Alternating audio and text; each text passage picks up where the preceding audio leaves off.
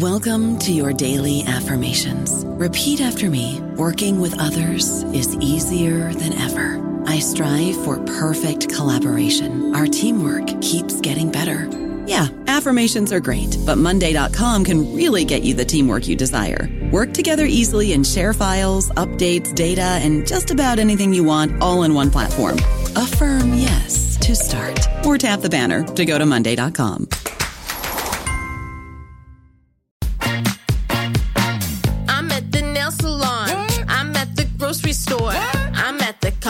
nail salon and grocery store. Wait, she's at the nail salon and the grocery store? I'm at the combination nail salon and grocery store. Groceries through Instacart delivered to my door. I don't have to choose between acrylics and the grocery store.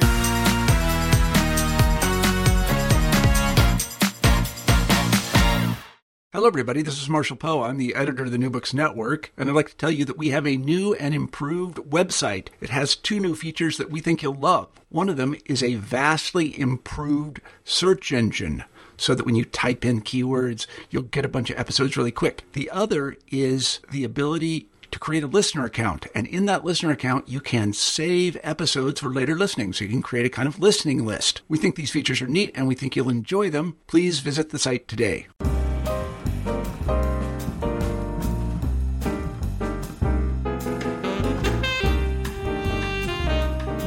Hi, this is Jim Stein, your host for New Books in Math, a channel of the New Books Network.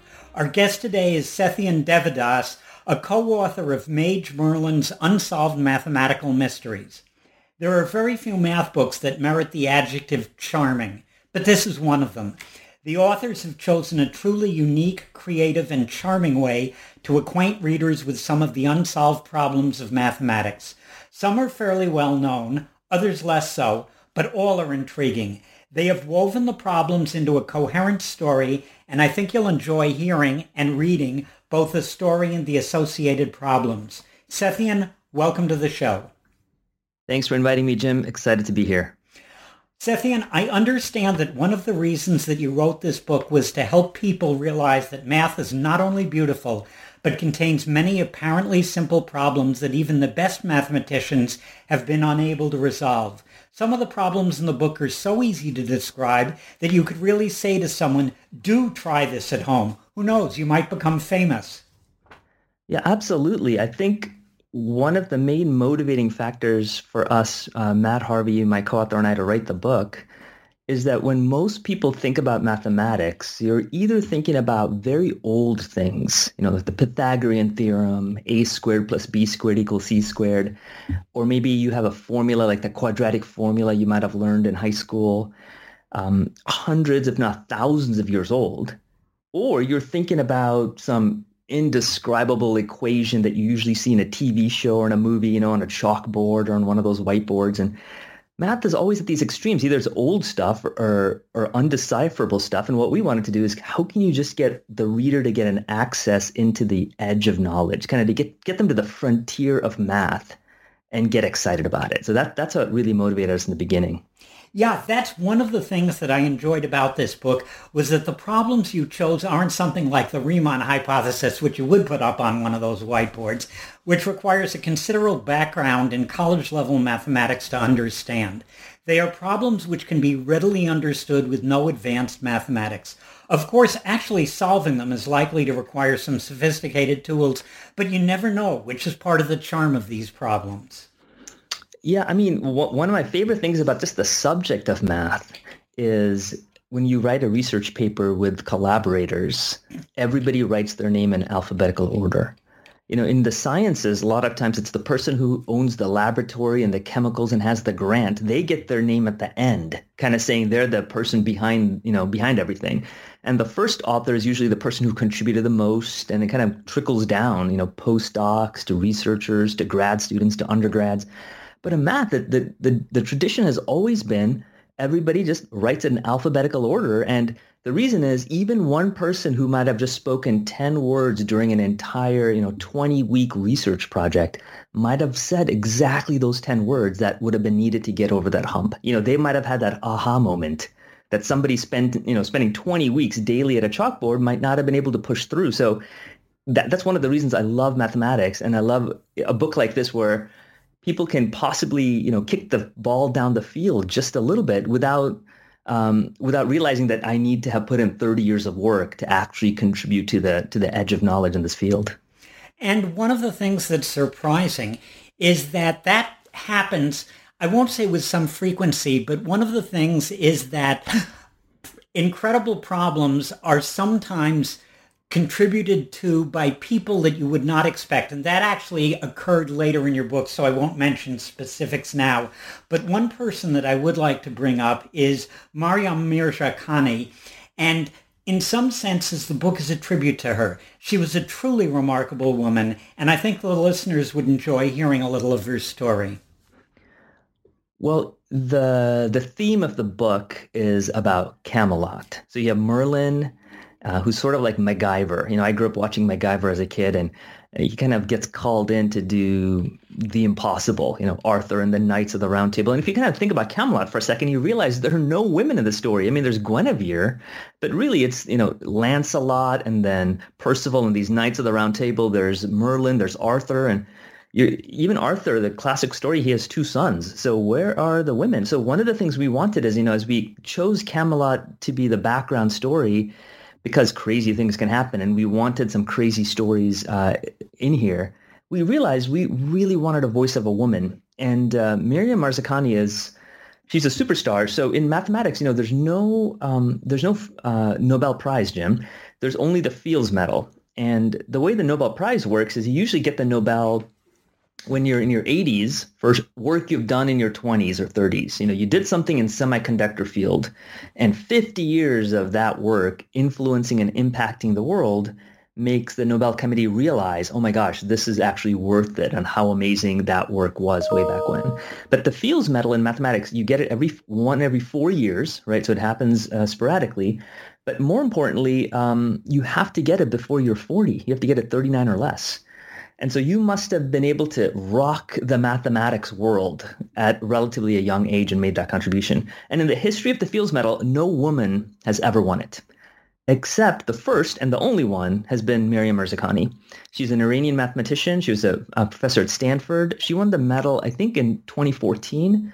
She was about 37 years old, and within three years, by the time she uh, it was tw- 2017, when she was 40, she passed away due to breast cancer, which was incredibly tragic. And um, but one of the things I loved about Maryam's work, and there's all of these biographies that are coming out, you know, through the through the mathematics community of people telling stories about how uh, wonderful she was and how she worked is that she would always be drawing and doodling. And that that's sort of how she thought. She her her research is related to I mean, superficially to a certain degree related to mine. She cared about very visual things and so do i geometric things. And but she studied um, sort of like lines on surfaces like geodesics the shortest point uh, distance between two points on surfaces and counting them and, and thinking about how they would look and um, one of my favorite things is the fact that she doodled all the time, and she's this incredibly curious person. We thought, man, there's no other person like that than to than to be the narrator of our story. Yeah, you know, um, when you were mentioning that, I was thinking of another classic doodler was Richard Feynman in physics. Yes, yes, absolutely. I think you know, there's so much. One of the things we wanted the book to be is um, the this kind of pull beyond thinking about math as the feeder to technology. You know, when you think about math, it's it's kind of the underpinning of uh, science, of technology, of engineering. So much of what the Silicon Valley and the buzz is about, certainly in the West Coast, and driving sort of financial models and data analytics in the in the East Coast in New York, and um, and you realize, gosh, there's there's something very human about taking a piece of chalk or um, you know just taking a, a, pencil and a piece of paper and just drawing these ideas out rather than staring at a computer screen. And I think more about this, uh, especially in this COVID time that we have. Right, we're all kind of wedded on this on this digital medium, which which has been powerful, but at the same time uh, dehumanizing in some ways. So we wanted to kind of get away from that and and to actually have a you know a paper book where you can actually draw and doodle and play around with these things. Yeah, you know, when I ask uh, publishers to send me copies of books that I'm going to do podcasts on, I always want something that I can touch and feel and move my finger along the page and look at pictures. And you just can't do that with a computer screen. Yeah, absolutely. Um, I'm I'm reminded of Malcolm Gladwell. One of my favorite pieces he's ever written is this piece called um, "The Social Life of Paper," and in that he actually says that you know the, the old way of keeping track of data were, were the scrolls. You know, you'd, you'd have these scrolls where you'd kind of you know, either uh, Hebrew scripture or Assyrian documents, Babylonian things were all in scrolls and tablets. And um, he said this invention of the book was remarkable because what you could do with the book, this is kind of what you're pointing at, Jim, is like you could jump to the page you want immediately, right? You could, you can, I, I, I guarantee if I ask you, you know, pick your favorite stories or novels or your book you grew up reading and you can sort of tell on the bottom left corner is when Huck Finn, you know, something happened to him, or the top right in the Lord of the Rings, and you can kind of remember which parts and where in the book it was. And and the iPad actually, unfortunately, kind of goes us back to the scroll world, right? Like now we have to kind of scroll through the whole thing to get down there rather than this immediate access. So we wanted this playfulness of jumping into stories and out of stories the way you wanted to. Well, your book is certainly playful, and we'll get to that in a little bit. Um, you know, we live in an era in which women are making substantial inroads into fields such as mathematics, in which women have been historically unrepresented. Why do you suppose this has happened in the past and currently what are we doing to improve it? And what can be done to help more women become interested in mathematics? Oh gosh, that's you know I think it's a book in itself. It's a yeah, it's, in itself. It's true, and, and in a very big sense, you know, we as humans are broken, broken individuals who are selfish in many things, and um, regardless of how you view things in a good way, maybe the patriarchal society was good in several things, but at the same time, it, anything with power turns into poison and abuse. And I think, um, you know, then I think mathematics in many ways is a language. You know, I think of it as French or German or um, where where the more you speak that language, the more you you get comfort in playing with it and creating with it and um, and having a joy to it. It's just you could think of it as baking or cooking. You know, you know once you know the basics, you could add to that, and you have this repertoire, and you can create new dishes that you never thought was possible because you're learning these little pieces of this language of how food works. Um, but women have not historically for millennia, even the century, have not been allowed to kind of learn and speak this language of mathematics. Women I knew who mentored me were some of the you know first women or some of the first few women who um, got PhDs in certain several institutions. First women allowed to get through to get PhDs in math. So you can imagine this is you know, I'm I'm I'm an old man, but not that old, right? To at least understand that kind of a perspective of the fact this is recent in our time. And and even if people, even if women weren't allowed to speak the language of math and to learn about it, they certainly were and are discouraged. You know, hey, that's not, you know, that, that might not be the right thing for you, this kind of stuff. But, you know, you should kind of fool around with these kind of things. And um, the moment you get that, you realize that because I kind of alluded to this thing about math being the fuel to technology, science, and engineering, there's a lot of power in the world today about who gets to be at that table and who gets to speak. And to me, more importantly, as somebody who's curious, this joy of falling in love with problems and accessing problems that are so beautiful that Maryam Mirzakhani, as an example, was able to just doodle and play with. That is, you know, that's what's heartbreaking. So, uh, you know, to, to kind of answer the second part of your question about how to do this, I think to really have your eyes open to, towards what's happening in elementary school to junior high to high school to college that you know you have people in contact with cousins and nephews and aunts uncles or your own children or or even parents uh, but they're wonderful organizations. Like one of my favorite is uh, the AWM, the Association for Women in Math, who have had like wonderful presidents, organizational structures who are really embedded from almost all levels of education and academic life as as to bring women to uh, prominence and level the playing field as much as possible. Oh, I mean, that's one of the things that, that we've absolutely got to do. And it's sort of interesting in that um, math hasn't, for the most part, math hasn't suffered from the, uh, I guess, I, I don't like to invent phrases like ethnic suppression, but it doesn't seem to have happened in mathematics to the extent that there's been the gender suppression because you can find great mathematicians in practically every country, every ethnicity, but it's awfully hard to find great mathematicians who were women. And of course, Maryam Mirzakhani and Emmy Noether, who preceded her, are two utterly outstanding examples. That's, yeah, I think you make a good point. But um, just to push back a little bit, I'd say that in America, because of racial tensions you see clearly in disparities there, that, that's going to be reflected in mathematics and academia. If you, for example, if you want to see the number of uh, African American mathematicians in a certain region which has a high African American population, you see that it's very low. It's it's the same kind of a lens that you can look at it too. I think I think you're right. Nationally, or I mean internationally, it's one story, but um, even Nationally, it's another. You're absolutely yeah. Right. Even in San Diego, where I'm at, you would think that there would be a lot of um, Latino, Latina mathematicians being so close to the border, having such a rich heritage near Mexico and in the South, and I don't find that here at all. And so that's that is troubling. Yeah, you know, I could go into that because the chair of the mathematics department at which I taught was uh, Mexican. And he had an explanation for that, but that's for another interview. Let's get back to your book. yeah.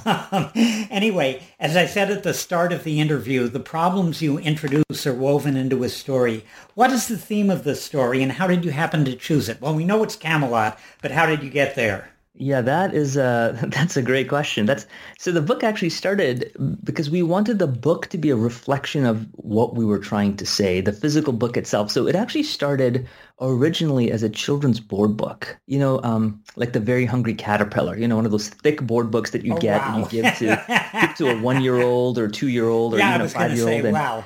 Yeah, and we wanted. I mean, when I dreamt of this idea, I thought, my gosh, you know, these problems are like have a childlike quality to them. So what if we actually represented it uh, in an embodied state that was childlike? So you know, we wanted these chunky board books. You'd open it up, and each one would be this beautiful two-page spread of a chunky board book of an unsolved problem, right? And you flip it open, and you'd get to the next unsolved problem. And and we thought that'd be so much fun to do. And we actually um, we had a beautiful agent who pursued uh, you know, Penguin and Random, you know, all of these big, uh, big book pub- publishers. And it was interesting.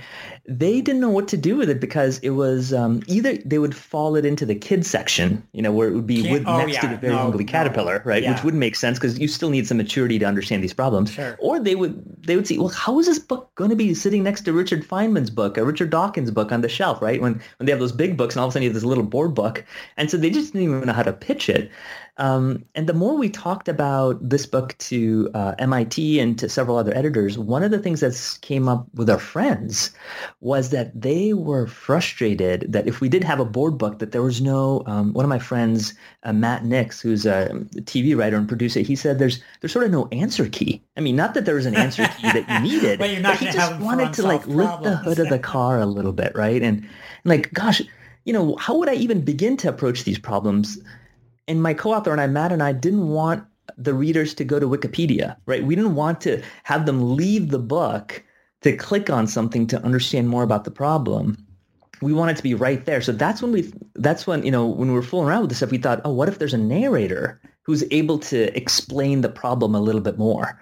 And so that that that story started uh, getting woven in. So the book went from a little chunky board book to a almost like a picture book, like a six by eight beautiful picture book. So um, the story of Camelot, the reason we picked some kind of a king and a queen basically was simply because we needed our characters to do crazy things.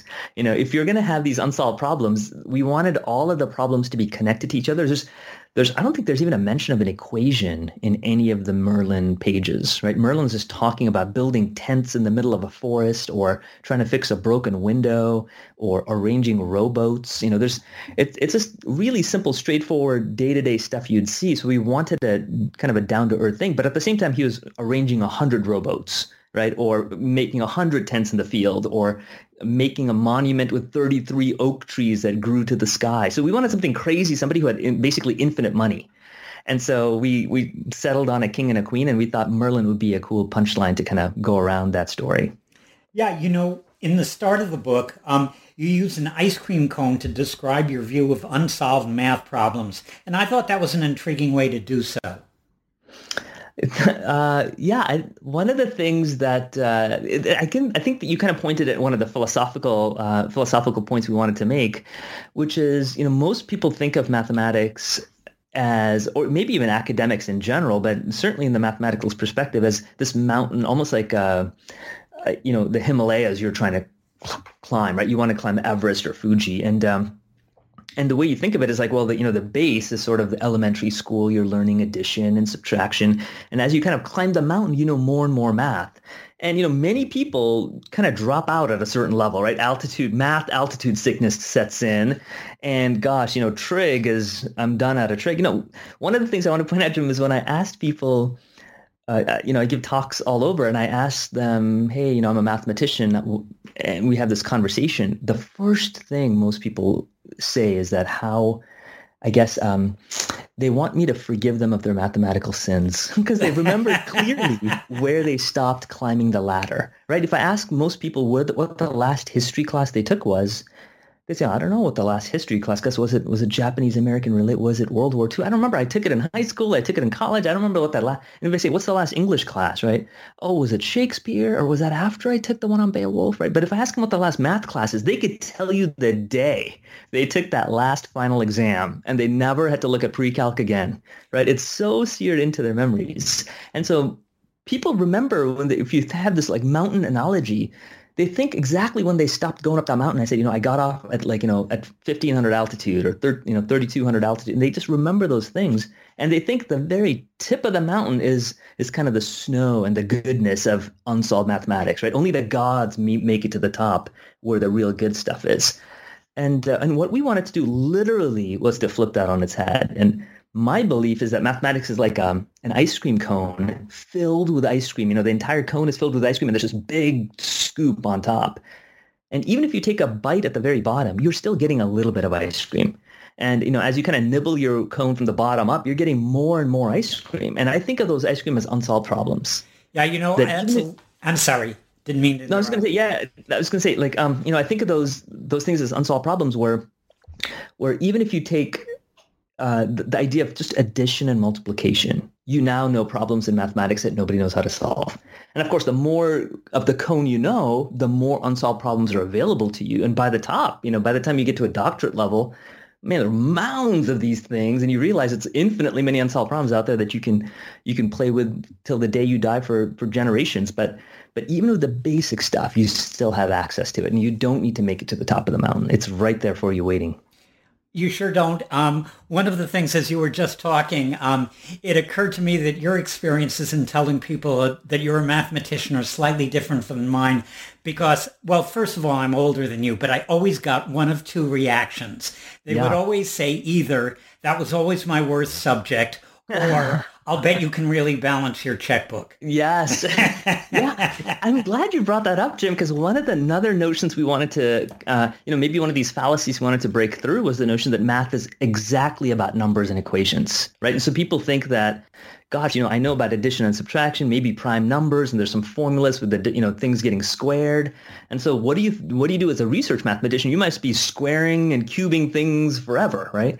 And uh, we just wanted to get this notion of the playfulness of mathematics that, yeah, the numbers are part of it, but numbers are one way of measuring things. Some people are great at studying and quantifying numbers. I'm not. Some people are great at studying and quantifying um, functions and change, you know, sine and cosine and exponential functions, and that's not my gift. But some people love to study uh, patterns about shape, and that's what I love to do. I love geometry and topology, which is about shape. So one of the things we were really intentional about the book is we wanted to slice through as many different kinds of mathematics as possible as these subjects within math to get a get a flavor for our audience to get and to fall in love with. You know, I couldn't have asked for a better setup line to get into some of the math problems that you investigate because I want to discuss those because they're so much fun. And the Absolutely. first one in the book is one you call the Great Hall Window, which I'd never seen before, and it's absolutely lovely. Why don't you tell the uh, listeners about it? Yeah, it's one of my favorite problems. Um, I think we wanted to open with the book, uh, open the book with that problem because it's ridiculous. I mean, it's this problem is almost the the definition of what the book is about in terms of uh, the example that it shows. So here's here's here's the real straight up thing, and of course it has that Camelot. Um, a veneer on top of this thing about Merlin trying to uh, trying to cover a window in this beautiful sacred hall that's protecting Excalibur, the sword. But you know, if you kind of strip that down a little bit and kind of just for our, uh, our listeners to understand, Uh, the problem goes like this. Imagine you have a, a two by two square, a simple square that's two, you know, uh, length two on one side and length height two on the other, and two by two. You could easily take four one by one little squares and cover it up, right? Imagine the, the two by two square shining light, and you want to cover up the light. So you put four of these one by one absolutely straightforward to do um, that you could see that visually in your mind's eye. And now the problem changes a little bit, just a little bit. In fact, it changes almost microscopically. Imagine you have a 2.000001 by 2.0001 square. In other words, the square has just gotten bigger, just a, a hair's length on every side, and light is still shining through it. And now the question is, you have these one by one tiles. You have a bunch of them on the floor and you can use those tiles to cover up to make sure not a crack of light comes through this two by two square. It's a little bit bigger than a two by two. And and how do how many tiles do you need? Now the rule is you can't crush the tiles, right? You can't break them and fill in the grout. Uh, but you have, you can place them on top of each other. You could rotate them. You could move them in any way you want to to cover up this window opening. And if you think about it a little bit, you see that nine tiles uh, three by three by three is way overkill, but it does it. And as most beautiful math results go, like um, questions go, can you make you know, can you name that tune in eight tiles? And can you name that tune in seven tiles? Can you do it with less and less work? How much can you get away with? Four is, you know, four is way too little because four will give you that two by two, but you're still going to miss that crack. So you, you definitely don't have enough area with four. You don't even have enough area, exactly right. So five, it turns out you have tons of area because if you have, you know, five one by one tiles, that's more than enough area for that little two by two with a little extra kick. But you can mathematically prove that five will never work. And the proof is beautiful. It's geometric. It's elegant. And you can actually show, and we show in this book, that seven does work. You can actually get away with seven. You can rotate the other tiles a little bit in a very clever, symmetric way, and you can cover it with seven. And the magic number is six. So five's too little. Seven works. Can you get away with six? And that's unsolved. and I found that ridiculous is the sense that no mathematician has ever figured out how this problem works, uncovering a square with little squares. And uh, and not only is that problem unsolved, but one of the things that we show as Miriam, um, our narrator, is you know once you see Merlin struggle with covering it up with those six tiles, she then in the next few pages goes behind the scenes a little bit. This is the non-answer key, where then where she's able to tell you well, here's the bigger problem that that problem falls under. And here's the bigger language of mathematics that people care about. And, you know, we've tried these kind of things and here's the limits to our knowledge so far. So I, I love that uh, insight that she could offer too, even if, not that it's going to help you get unstuck a little bit, but just to give you a framing of this bigger story. I don't know about you, but I'm very busy and I don't have a lot of time to cook. That's why I subscribe to Factor. Eating better is easy with Factor's delicious, ready to eat meals. Every fresh, never frozen meal is chef crafted, dietitian approved, and ready to go in just two minutes. You'll have over 35 different options to choose from every week, including Calorie Smart, Protein Plus, and Keto. These are two minute meals. Factor meals are ready to eat and heat, so there's no prepping, cooking, or cleanup needed. They're flexible for your schedule. Get as much or as little as you need by choosing your meals every week. Factor is the perfect solution if you're looking for fast, premium options with no cooking required. Sign up and save. We've done the math, and this is important. Factor is less expensive than takeout, and every meal is dietitian approved to be nutritious and delicious. Head to factormeals.com slash NBN50 and use code NBN50 to get 50% off. That's code NBN50 at factormeals.com slash NBN50 to get 50% off. You know, thinking about this problem and the fact that you originally wanted to do this as sort of a board book, yeah. you could actually do this problem and fit the square, you know, fit the squares in and say, here, can you do this? Give them six one by ones and the 2.01 by 2.01 and uh, you could have done that with a board book, but at least you can describe it here, and that's all that's necessary. Because somebody can just get, you know, uh, sheets of paper and do it. Absolutely. You know, one of the things that that actually goes nicely with this book itself. I, you know, we've been fooling around with this thing. Should there be like a, a kit? You know, just like a plastic kit of some of these things that people can play with, and and you know that's one of those struggles we've been having in our heads but there's also a joy in just getting a piece of chalk and going to you know a sidewalk or you know just a stencil with some you know some pen and paper and just actually you cutting things up and fooling around with it. And you know one there's another problem in here about unfolding boxes right? These amazon boxes you might be getting nowadays due to covid. And it's this beautiful gift wrapping thing where you could just actually go and just play with boxes by yourself um, we'll get to that in a little bit because that's one of the problems I wanted to discuss. But the next one I sort of alluded to a little earlier in the interview. You call it the Blessed Birthday Banquet, but it's hmm. actually about a very, very famous problem in which recently some surprising inroads were made. It's called the twin prime conjecture. Yeah, this is um, so I think you, you bring a beautiful contrast. The first problem actually was not well known at all in the mathematics circle. It's um, it's a problem that kind of appears in discrete geometry and uh, kind of pokes its head in computational geometry. But the second problem, this blessed birthday banquet, is probably one of the most famous problems in all of mathematics, um, the twin primes conjecture. And it's a beautiful, beautiful, elegant problem, and it's um, it, it feels like it's absolutely doable. So here's the question. If you think about a prime number is, a prime number is something that's not made up of um, numbers kind of multiplied and put together. So seven is a prime number, but um, nine is made up of three and three put together. So nine's not prime. So so here's a really simple question. Uh, you think about these prime numbers and imagine prime numbers are kind of glowing red in the number line, right? So all of the regular numbers, the whole numbers are glowing white, but then the prime numbers, the special ones, kind of glow red.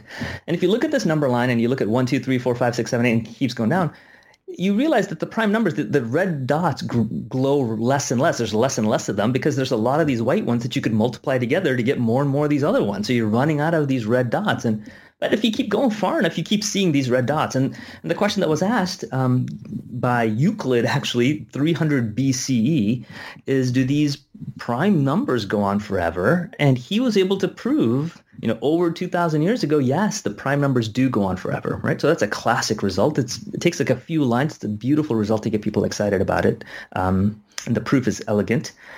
And then the question was, well, if you stare at these things, these primes come in a funny grouping. For example, you notice that 3 and 5 are prime and they're right next to each other. Now, when I say right next to, the number between it is an even number, 4. And 4, you know, any even number will never be prime because it's you can divide by 2. So let's kind of get rid of the even guys for now and just look at the odd ones. And notice that 3 and 5 are next to each other. 5 and 7 are literally next to each other. So we call them twins. And then, you know, 7 and 9, well, 9 is not prime, but 11 and 13 are, and then 17 and 19 are. So there are these kind of primes, these red lights that come in pairs. Uh, it's not just these glowing red lights that go on forever um, because of Euclid in the sea of white, but these reds somehow kind of pop up in pairs also. And the question was, do these twins, do these twin prime numbers exist forever as you look down there. In other words, for any number you could imagine, 285 trillion, is there a twin prime that comes after that? And gosh, Jim, this is crazy, but you know, so little progress in one sense has been made that we were almost spinning our wheels. Now, this question opened the door to lots of other questions and beautiful mathematics machinery from number theory to algebraic geometry to even topology. A lot of things kind of were uh, were in that area. But I think you alluded to, to this uh, to this remarkable thing that happened um, uh, less than a decade ago, about seven years ago. In 2013, there's a mathematician, uh, Yitang Zhang, where where he came up with this result, he said, okay, I can't tell you if the twin primes are there forever, but I can tell you that if you find a prime, I'm going to find another prime that's less than 70 million away from that one. and, so, and that goes on forever. In other words, primes forever will come in these pairs where they're 70 million apart from each other. Now, of course, what we want that is you want that number to be not 70 million, right? But you want that number to be two. You want it to be like three plus two is five and, and uh, 11 plus two is 13. You want it to be just two away. You'd love to shrink that 70 million down to two, but man, we had nothing until 2013 and this amazing result comes out due to dedication hard work and standing on the shoulders of brilliant mathematicians. And so zhang kind of rocked the world with this. And then the moment that breakthrough happened the moment zhang introduced a set of tools and ideas uh, and thought that people hadn't thought about before um, then people took that and now the number i think is 246 so instead of 70 million we've shrunk that down to always primes come in these pairs that are at most 246 apart. We'd like to shrink that 246 down to two. And that's the state of the art right now. Now, you know, one of the things also that I find fascinating about the Zhang story is Zhang worked at a school that probably nobody else who's famous in mathematics had ever come from, the University of New Hampshire. He was a part-timer and he was supporting himself. Um, he was supporting himself by managing a subway franchise while he was working on this problem.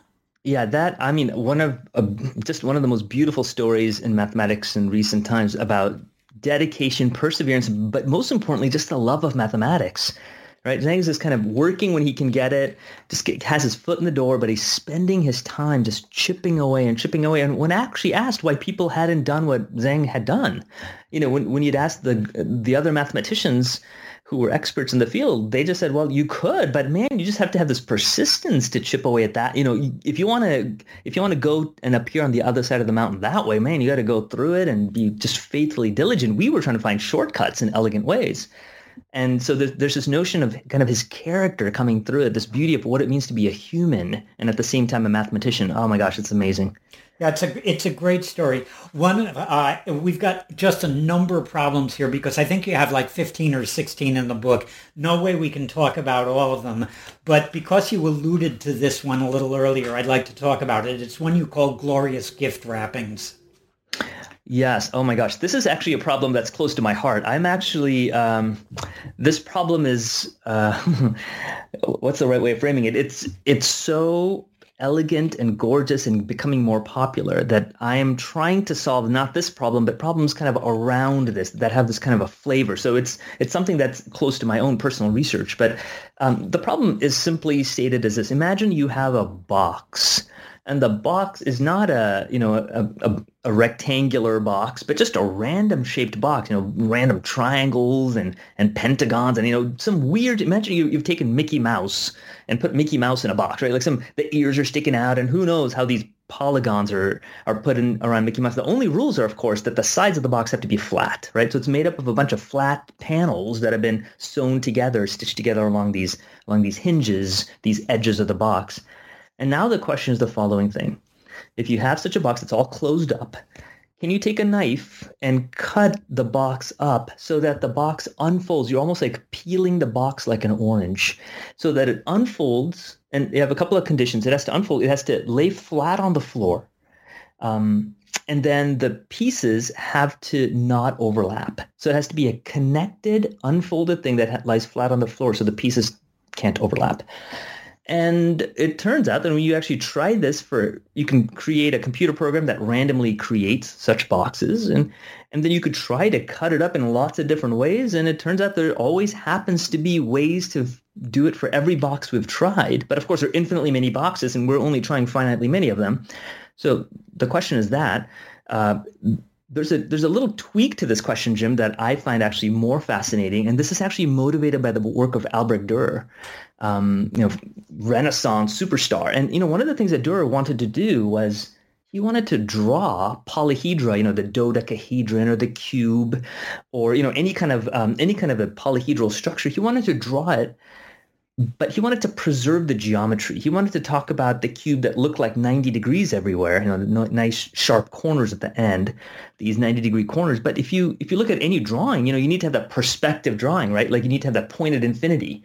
So when you're putting a cube and you're trying to draw this thing, you know, the angles always kind of bend a little bit because you have to draw it in space. So it looks like this perspective drawing. So he's been he was thinking like, how do I draw a cube but yet have the 90 degreeness to a cube and, and talk about the panels and I want it to be all connected so people can get the cubiness for it. And he and he came up with this really cool idea, which in a cool way nobody had thought of seriously before, where he actually cut along the edges of the cube.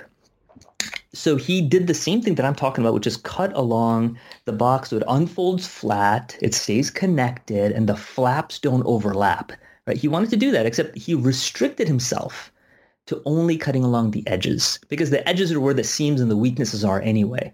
So let's just, you know, like visually imagine, take, take a regular cube and um, you can actually imagine cutting along the edges and flapping it open so it actually looks like a, a cross, right? These six squares that form a cross.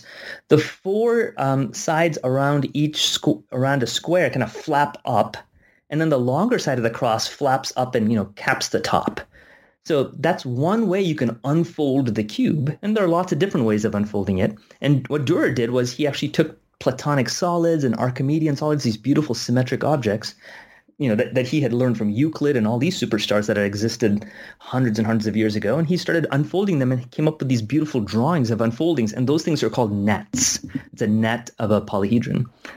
And then the question was, given any convex polyhedron, things that look like a cube where, um, or a sphere where one side and the other side are visible being on the inside of it, that's not the horn of a Viking, but a convex object. Given one of these polyhedra, can you always cut along the edges and lay it flat?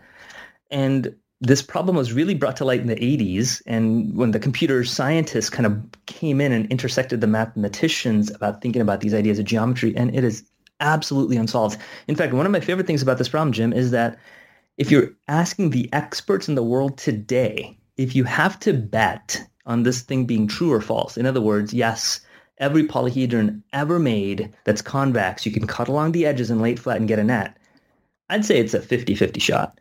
Most people would think, yeah, sure. You'd think everything we've ever tried, every computer software that's ever run has always been able to find one that works. So yeah, of course, we think everything is going to work. We just don't know why it's going to work. On the other hand, there's a group of mathematicians and computer scientists who are, I'd say, a good, you know, an equally good majority on this side too, 51%, 51% almost on that side, who'd say, you know what, maybe the reason it's working is all of these things are have so much, so little symmetry. Maybe there's a crazy object that's so symmetric that no matter how you try to cut it, it's always going to mess you up. And we just don't understand this notion of cutting just yet. So it's it's really cool about about even putting the bet on the solution for this thing, right? Unlike the previous problem that we talked about about this twin primes thing, where people think it is true, and, you, and you're getting closer and closer to that mystical number of p plus two. Now we don't even know what the instinct is going to be. So it's, it's I love it. You know, one of the things that I really enjoyed about reading your book is coming across unsolved problems that I'd absolutely never heard of before. Hmm. And the next one that I want to discuss was the perfect cake combinations problem mm. because it's hard to imagine one that's easier to understand and beautiful. Yeah, the, I I love. I mean, this is a very different problem than the previous ones we've been talking about, and part of it is the intentionality of kind of mixing these up. But this problem really has to do with numbers, right? So far, we've been thinking about you know wrapping geometric objects or you know the windows and the squares the twin prime conjecture got to this notion of numbers by multiplying. And this cake uh, problem comes to numbers by factoring.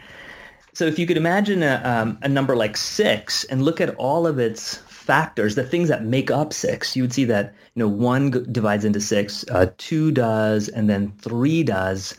Uh, four doesn't, five doesn't. Of course, six itself does, but we we look at the proper ones, right? Not not the ones that it's that it's itself. And if you look at those numbers one, two, and three, and you add it up, one plus two plus three, you get six. That's cool. And then you try this, you know, you try it for some other number like uh, 21, right? So one goes into 21, three goes into 21, seven goes into 21, and that's it. And so one plus three plus seven is 11, which is not 21. so six is a very special number because its factors kind of add up to give you this number six. And then after that, you realize, for example, like 28, 1 plus 2 plus 4 plus 7 plus 14, those are the factors of 28, will actually add up to give you 28. And so, Jim, those numbers are called perfect numbers. And it turns out if you kind of look at the art of perfect numbers and actually study them, you know, six is one of them and 28 is one of them, it's actually quite difficult to find these guys. Uh, just how do you actually come up with another perfect number? You got to sort of try every factoring and add it up. And is there some trick? Is there some pattern? Is there some something that's going to point to something? In fact, it is absolutely unsolved whether there are infinitely many perfect numbers. You know, unlike primes, we know there are infinitely many of them because Euclid told us that 2,300 years ago. But for perfect numbers, we don't even know if there are infinitely many of them or if we've sort of found them all. So that is crazy. That is amazing. And the second part of that, what, we kind of focus on in this part is it turns out every one of these perfect numbers happen that we've found so far all happen to be even. So can you find an odd perfect number? Can you find a perfect number that has to be an odd number? There's nothing instinctively about a perfect number that says it has to be even. There's no, none of its DNA or anything like that points to its uh, evenness, but it turns out that's the case and we don't know why. So we've phrased this whole problem into cutting cakes where the sizes of the cakes are based on the factoring and you're putting these pieces of these cakes together to get this bigger, bigger piece that you want to serve to King Arthur and Queen Guinevere and things like that. So um, yeah, I love that problem. You know, I could make this uh, interview go for several hours discussing all the problems, but unfortunately we only have 50 to 55 minutes, and there are a few more that just appeal to me so much and I wanted to get to them.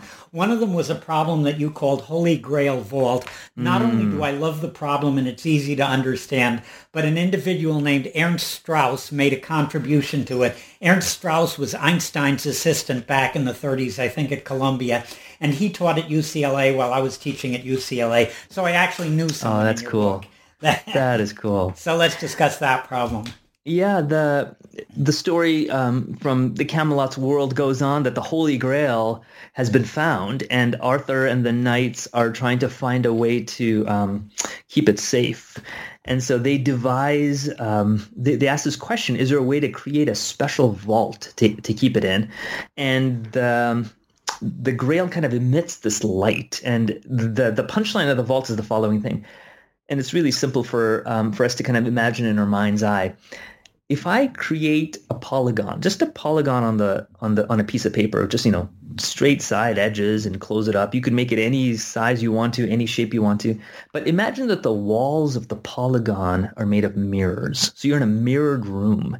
So you're standing there in the polygon and when light travels, you know, it bounces off of mirrors, right? You're, you're in that dressing room at that store before COVID hit when we were at dressing rooms and stores and you can kind of like see, that time. Yeah. yeah, see like the light, you know, your infinite copies of yourself and things like that because there's a mirror behind you and all these things. And, and so the idea is if somebody gives you a polygon and they make, um, make all of it mirrored on the walls, can you position a candle somewhere or can you put the grail somewhere so that the entire polygon is lit? In other words, light travels so much that any point you're at, there is a sequence of bounces that goes back to the source of light, that there's no darkness.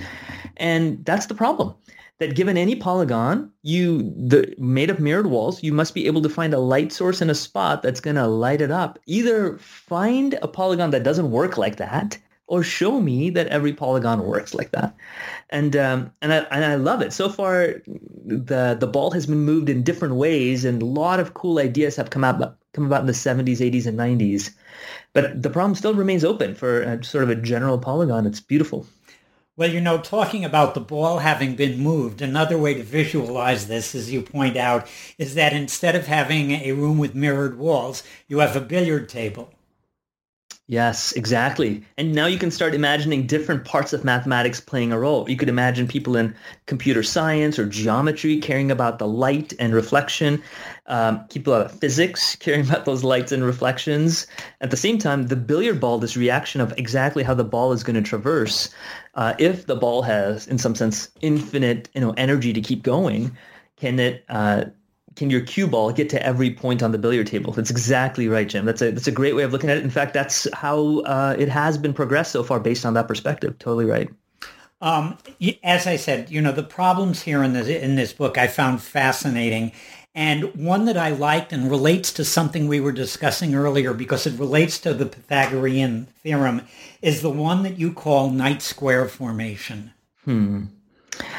Yeah, that's an interesting problem. It's um so if you think about the Pythagorean theorem, the way we phrased it is we wanted to look at it as um, knights marching out and the the way the knights would march out are in, are in formations of squares. So imagine you have a formation of uh, of nine um, of a three by three that forms nine soldiers. And you have another formation of four by four that forms 16 soldiers. So, you know, both of those uh, groupings, those formations are in perfect squares, but they can get together and form kind of a superstructure. These nine and these 16 can get together. Nine plus 16 is 25. Then you're going to get a bigger five by five square of formation. And so here's King Arthur trying to defend the realm. The knights are getting together. Merlin's called out to do stuff And they're trying to figure out, okay, so if you have these formations of two groups of soldiers where they can get together and form this bigger one, is it possible to get a formation of three groups of soldiers? Where you have a group, the first group um, that forms a square and another group that forms a square and the third, the A group, the B group, and the C group, so that every combination of them also forms perfect squares. So A and B can get together to form this bigger square, just like 9 and 16 got together to form 25. And then B and C can do it, and then A and C can do it. In fact, all three can do it. And this ABC, this big, massive army that you can create, is that possible? And uh, and it, it alludes, or actually it's uh, in some sense pushing the Pythagorean theorem because a squared plus b squared equals c squared. That's Pythagorean theorem is exactly what we see in terms of this notion of 3 squared plus 4 squared equals 5 squared for the 9, 16, and 25.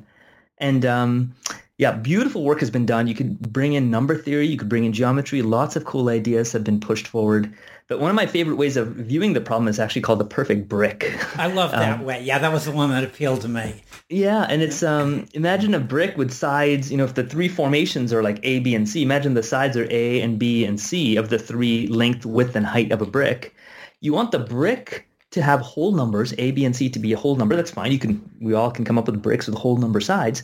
But you also want the diagonals of the brick. So if this is an A, B sided brick, the diagonal that goes from one corner to the other one, well, the length of that diagonal is C, right? A squared plus B. That's a little Pythagorean theorem showing up there. So that you want that diagonal also to be a nice whole number. So not only do you want the brick sides to be whole numbers, but their diagonals to be whole numbers, but you also want the long diagonal that goes from one corner of the brick through the brick all the way to the other side.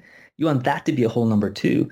And so far, we can make everything work, but not, um, but not the long diagonal. so that long one always kind of eludes us. We can get all the little sides going and, and the pieces of A's, B's, and C's and combinations, but you put them all together, the ABC, and we got nothing. So that's the that's the state of the art right now.